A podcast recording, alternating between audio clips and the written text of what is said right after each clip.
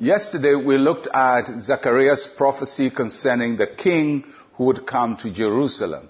And today we start looking at Jesus preparing to go into Jerusalem. And we'll be focusing our study this week from now on on the account from Luke's gospel. So we look at Luke chapter eighteen, verse thirty-one. Then he took the twelve aside and said to them, "Behold, we're going up to Jerusalem. And all things that were that are written by the prophets concerning the Son of Man will be accomplished." In the final days of Jesus Christ, he set his face towards Jerusalem because his mission required that he goes to Jerusalem. And every step he took was calculated to take him to Jerusalem.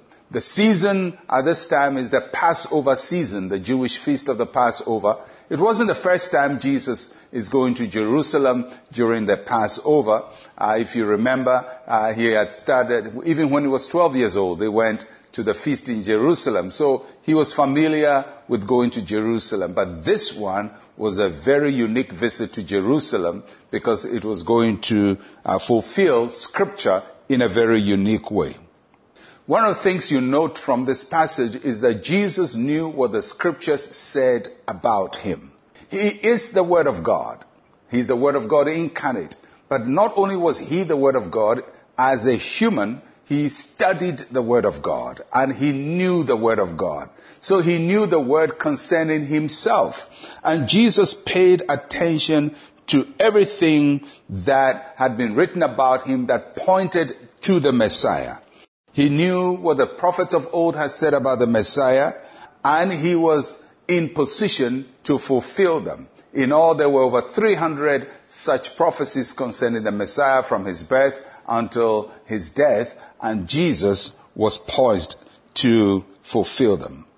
And Jesus knew that the word of God concerning him will be accomplished, and that's what he said. Not only did he know the Scriptures, but he knew the Scriptures would be accomplished. You know, many times we know what God has said, but we, we don't take the second step to believe that what God has said will be accomplished. And in that, Jesus shows us how to live our, our lives and how to live fulfilled lives as Christians.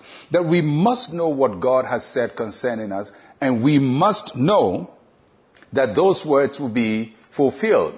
I know some of you would say, "Oh, but Pastor, I'm not Jesus. There's no prophecy about me in the Bible." Oh, there are prophecies about you in the Bible.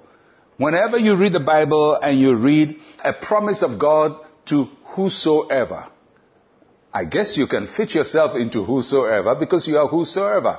Or you see a promise of God to the righteous. And if your sins have been forgiven by the Lord Jesus Christ, then you are the righteous. So that prophecy uh, has some relevance for you. Or you read and you find uh, a prophecy or a statement in the Bible for those who trust in the Lord. Then if you trust in the Lord, then that word is for you.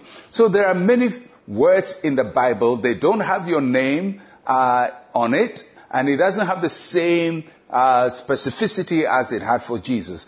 But for you and for me, there's so much that God says to us because of who we have become in Christ Jesus. And so you can look into the Scriptures and see those Scriptures and say, "God has spoken to me." Now, when you know God has spoken to you, then you have to also know he will accomplish what he has said. And that's what Jesus is saying. The prophets said it, but they didn't throw words into the air. The words will be accomplished. Many of the Old Testament prophecies concerning Jesus were thousands of years old at the time of Jesus. And although the words were spoken without a date, most of the time without a date, Jesus knew when it was time for prophecy to be fulfilled. And that means that in God's dealings with us, there must be a sense of timing to know that what God says to you is about to happen. And I believe something good is about to happen to you this season of your life. Let's pray. Say with me, "Heavenly Father, I receive what you have written in your word for me. Accomplish them in my life. In Jesus' name, amen and amen." God has promised it. He will accomplish it. I am Pastor Mensa Otabil. Shalom, peace, and life to you.